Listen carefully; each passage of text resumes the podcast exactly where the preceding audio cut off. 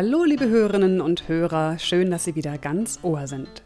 Das ist das 55. Abenteuer Motivation, der Podcast von und mit Nicola Fritze.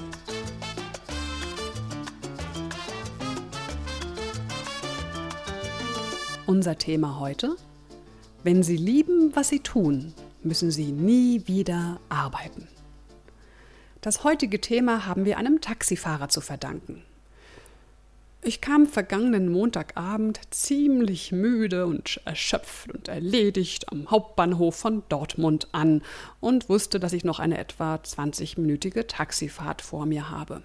Also schleppte ich mich und mein ganzes Gepäck Richtung Taxistand und war freudig überrascht, als mir ein Taxifahrer lächelnd entgegenkam und mich fröhlich begrüßte mit den Worten Guten Abend, geben Sie ihm doch Ihr Gepäck, das sieht ziemlich schwer aus.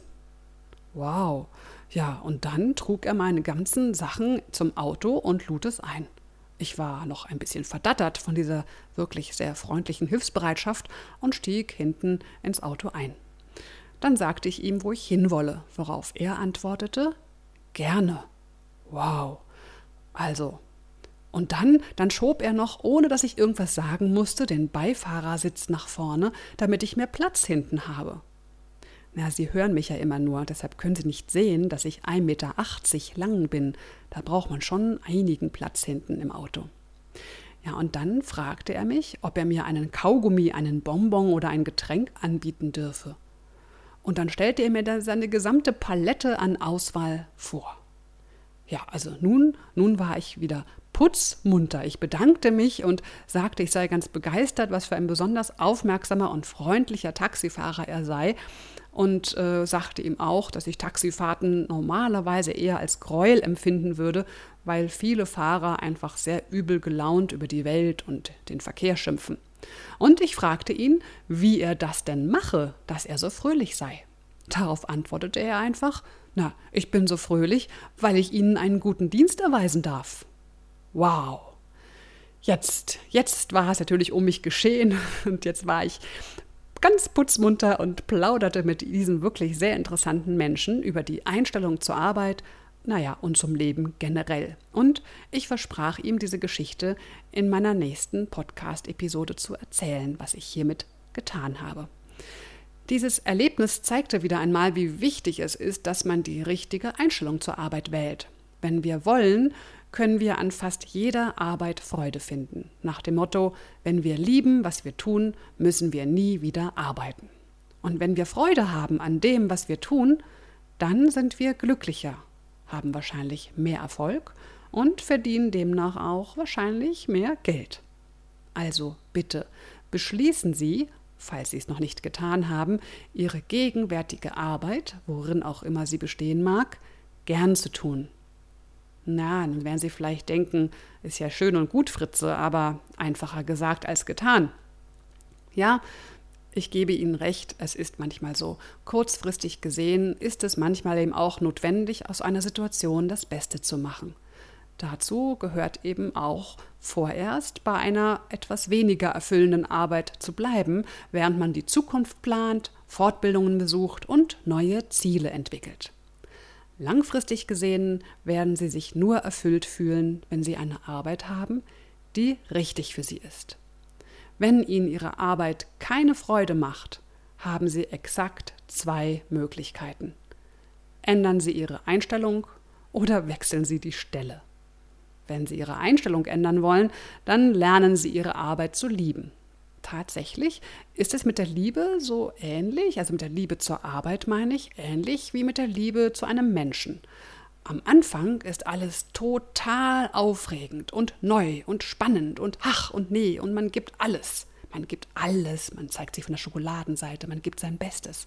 Aber dann, ja, dann schleichen sich so diese Routinen ein und man beginnt, naja, so ein bisschen rumzunörgeln und sich vielleicht auch mal zu beklagen auf Dauer gesehen bedeutet Liebe, sich zu entscheiden für den Partner oder eben auch für die Arbeit. Und was hilft mir, diese Entscheidung zu treffen? Sie geben ihr Bestes. Warum sollten sie ihr Bestes geben? Nun, aus zwei Gründen. Erstens sind sie glücklicher. Und zweitens, wenn sie das nicht tun, geht's immer mehr abwärts. Ein paar Gedanken zum ersten Punkt. Sie sind glücklicher. Erinnern Sie sich an Ihre Schulzeit. Mit welchem Gefühl waren Sie zur Schule unterwegs, wenn Sie wussten, Sie haben die Matheaufgaben nicht gemacht und Geschichte eigentlich auch nur zur Hälfte? Nicht so klasse das Gefühl, oder? Und wie waren Sie zur Schule unterwegs, wenn Sie alle Hausaufgaben gemacht hatten? War da nicht ein Funke Vorfreude, vielleicht sogar Stolz oder Begeisterung? Dieses Hausaufgabenprinzip gilt auch heute noch. Wir fühlen uns gut, wenn wir alles gegeben haben. Es befriedigt uns. So wie wir damals die Hausaufgaben eigentlich nicht für den Lehrer gemacht haben, sondern für uns, so arbeiten wir heute auch nicht für den Chef oder die Firma, sondern für uns selbst. Wenn Sie sich nur zu 50 Prozent einsetzen, leiden Sie mehr darunter als Ihr Chef oder Ihre Firma. Die Firma verliert ein paar Euro, Okay, das tut ein bisschen weh. Aber Sie, Sie verlieren Ihre Begeisterung und Ihre Selbstachtung. Wenn man jedes Mal sein Bestes gibt, dann nennt man das aus meiner Sicht Professionalität. Und ja, meine Professionalität zum Beispiel erfüllt mich. Ich werde manchmal gefragt, wie lange ich mich auf einen Vortrag vorbereite. Dann geht derjenige davon aus, dass ich ja meine Vorträge schon einige Male gehalten habe und sicher mich kaum mehr vorbereiten müsse. Dem ist aber überhaupt nicht so. Egal wie oft ich einen Vortrag schon gehalten habe, so bereite ich mich eigentlich immer mindestens, naja, so drei, vier Stunden bestimmt vor. Ja, doch. Ja, weil das Publikum ist jedes Mal anders, der Rahmen, der Anlass ist anders, die Branche ist anders. Es gibt vieles, was anders ist, auf das ich mich einstellen möchte. Und vor allem, ich kann meinen Vortrag immer noch mehr verbessern. Dieser kontinuierliche Verbesserungsprozess erfüllt mich und sorgt dafür, dass ich eben nicht in Routinen falle und es immer spannend bleibt. Das Gute ist, wir können jederzeit beschließen, Freude an unserer Arbeit zu haben. Probieren Sie es aus. Nehmen wir mal etwas, was gewöhnlicherweise überhaupt keine Freude macht. Der Abwasch. Ja, der Abwasch, der türmt sich in Ihrer Küche schon so richtig auf. Architektonisches Wunderwerk. Und ja, wenn Sie genau hinhören, er spricht sogar schon mit Ihnen. Und Sie haben wirklich überhaupt keine Lust auf Spülen. Nun, ja, beginnen Sie mit dem Gedanken, dass das Geschirr bald wunderbar sauber sein wird. Und dann gehen Sie voll und ganz bei der Tätigkeit auf. Fühlen Sie den Schwamm in Ihrer Hand oder den Lappen oder die Bürste. Fühlen Sie die Temperatur des Wassers. Wie fühlt sich das Geschirr an, wenn es schön sauber ist? Wie duftet es? Also das Spülmittel. Sie sollten natürlich ein Spülmittel nehmen, was gut riecht. Und wie sieht es aus, wenn es glänzt? Dieser Teller, dieses Glas. Wie hört es sich an, wenn Sie spülen? Wie läuft das Wasser? Wie bewegen sich die Tropfen beim Abtropfen? Spülen Sie mit allen Sinnen, seien Sie ganz und gar im Moment. Es gibt nur Sie und das Spülen. Sie werden erleben, dass selbst Spülen eine Art Meditation und durchaus befriedigend sein kann. Tun Sie das, was Sie tun, mit Hingabe und Begeisterung. Und bitte, geben Sie nicht deshalb Ihr Bestes, weil Sie die anderen beeindrucken wollen, sondern weil Sie dann mehr Freude und Erfüllung an Ihrer Arbeit haben können. Hier meine Tipps für mehr Liebe zur Arbeit. Erfreuen Sie sich an den Details Ihrer Arbeit. Machen Sie sich den Sinn Ihrer Arbeit bewusst. Wozu ist das gut? Welchem höheren Ziel dient Ihre Arbeit? Konzentrieren Sie sich auf das gute Gefühl, wenn etwas gelingt. Tun Sie immer etwas mehr als das, wofür Sie bezahlt werden. Suchen Sie Ihren kontinuierlichen Verbesserungsprozess. Öffnen Sie Ihre Sinne, seien Sie ganz im Moment.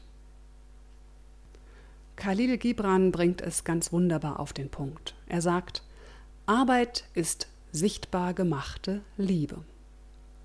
Wer jetzt an diesem Thema persönlich noch mehr arbeiten möchte, findet ergänzend zu dieser Podcast-Episode ein E-Book, das die wichtigsten Inhalte noch einmal zusammenfasst und zum Selbstcoaching einlädt, inklusive einer kleinen Mentalübung. Das E-Book finden Sie im Shop auf www.dasabenteuerleben.de. So, und nun gibt es passend zu diesem Thema eine kurze Lesestunde. Ja, öfter mal was Neues. Mein sehr geschätzter Kollege Christian Bischoff erzählt in seinem empfehlenswerten Buch Motivational Moments eine Geschichte, deren englischer ursprünglicher Autor leider nicht bekannt ist. Er hat es übersetzt und in sein Buch mit reingenommen und es ist eine ganz wunderbare Geschichte, wie ich finde. Sie finden den Link zur Website von Christian Bischoff in meinen Show Notes oder Sie gehen direkt auf www.christian-bischoff.com. Christian mit CH und Bischoff am Ende mit Doppel F. Und dort bei den Produkten finden Sie dann auch sein Buch. So, und nun geht's los mit der Geschichte. Ein Vater hatte drei Söhne, die alle für denselben Chef in einem sehr großen Obst- und Gemüsemarkt arbeiteten. Dieser Markt war einer der größten Umschlageplätze der Welt. Anbieter aus allen Kontinenten brachten ihre Waage täglich frühmorgens dorthin, um sie dann an Kleinhändler, Gastronomen und Supermärkte weiterzuverkaufen.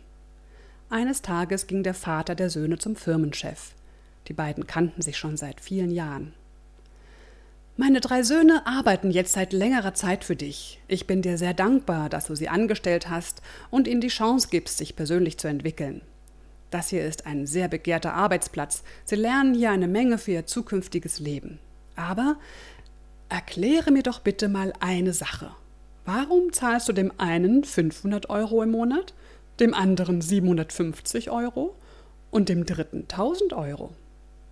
Der Chef lehnte sich langsam in seinem großen Sessel zurück, schaute den Vater lächelnd an.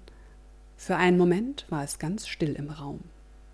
Dann sagte er Vielleicht kann ich dir das schon in den nächsten Minuten erklären. Hast du ein bisschen Zeit mitgebracht? Ich habe genug Zeit, erwiderte der Vater. Nach ein paar Minuten und einer Nachricht seiner Sekretärin nahm der Chef sein Telefon in die Hand und rief den Jungen an, der 500 Euro bekam. Er sagte zu ihm, Gerade ist ein großer Laster mit Anhänger im Tor 28 eingefahren. Kannst du bitte hingehen und herausfinden, welche Ladung er an Bord hat?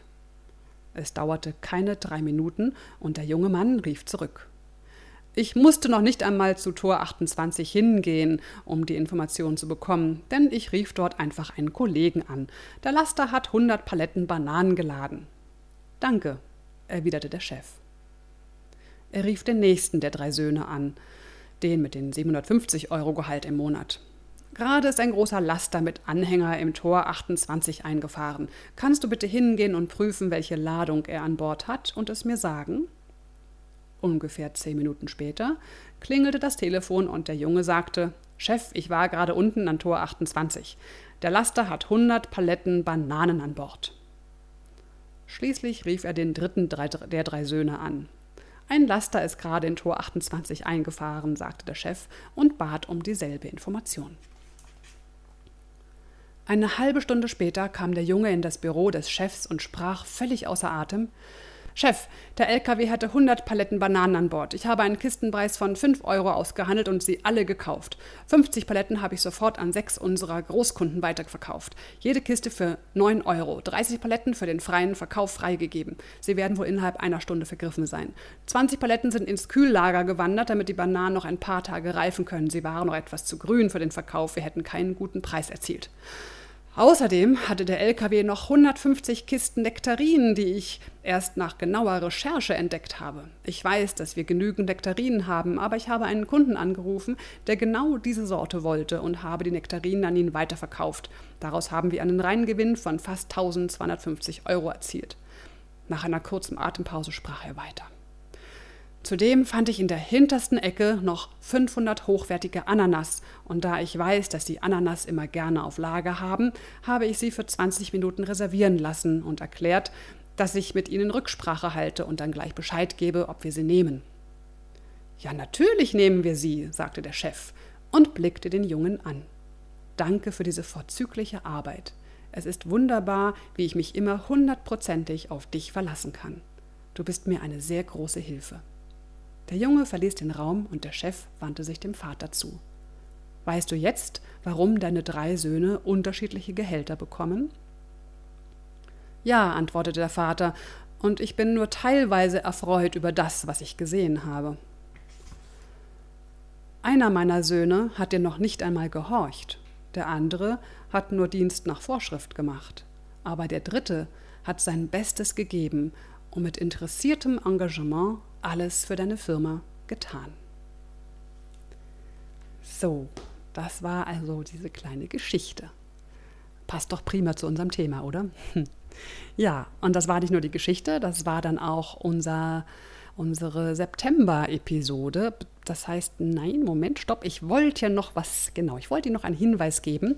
Und zwar am 13. November und am 23. Januar 2010 biete ich einen offenen Workshop in Berlin an zum Thema Statusspiele. Wir arbeiten mit Übungen aus dem Improvisationstheater an folgenden Themen. Zum Beispiel, wie erkenne ich überhaupt Statusspiele und was ist das? Wie entwickle ich meinen eigenen Status? Wie kann ich ihn angemessen behaupten?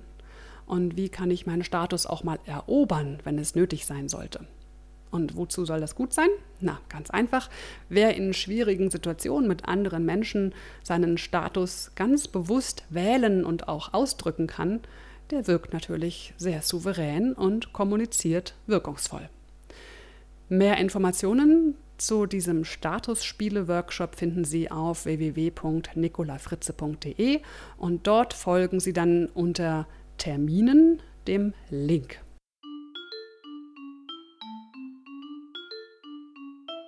Das war es nun wirklich für den September. Wir hören uns im Oktober wieder. Genießen Sie diese herrliche Herbstsonne und haben Sie Freude an dem, was Sie tun. Ihre Nicola Fritze. Weitere Informationen zu mir, meinem anderen Podcast, den Fritze Blitz, zu meinen Vorträgen und Workshops finden Sie auf www.nicolafritze.de. Und mehr Infos zu dieser Sendung sowie unseren vielen anderen Hörkanälen finden Sie auf unserem Edutainment-Portal www.dasabenteuerleben.de. Und dort, wie vorhin angekündigt, im Shop, dort wartet auch mein E-Book zu dieser Episode auf Sie. Und wenn es Ihnen gefallen hat, dann empfehlen Sie mich doch gerne weiter. Ganz herzlichen Dank.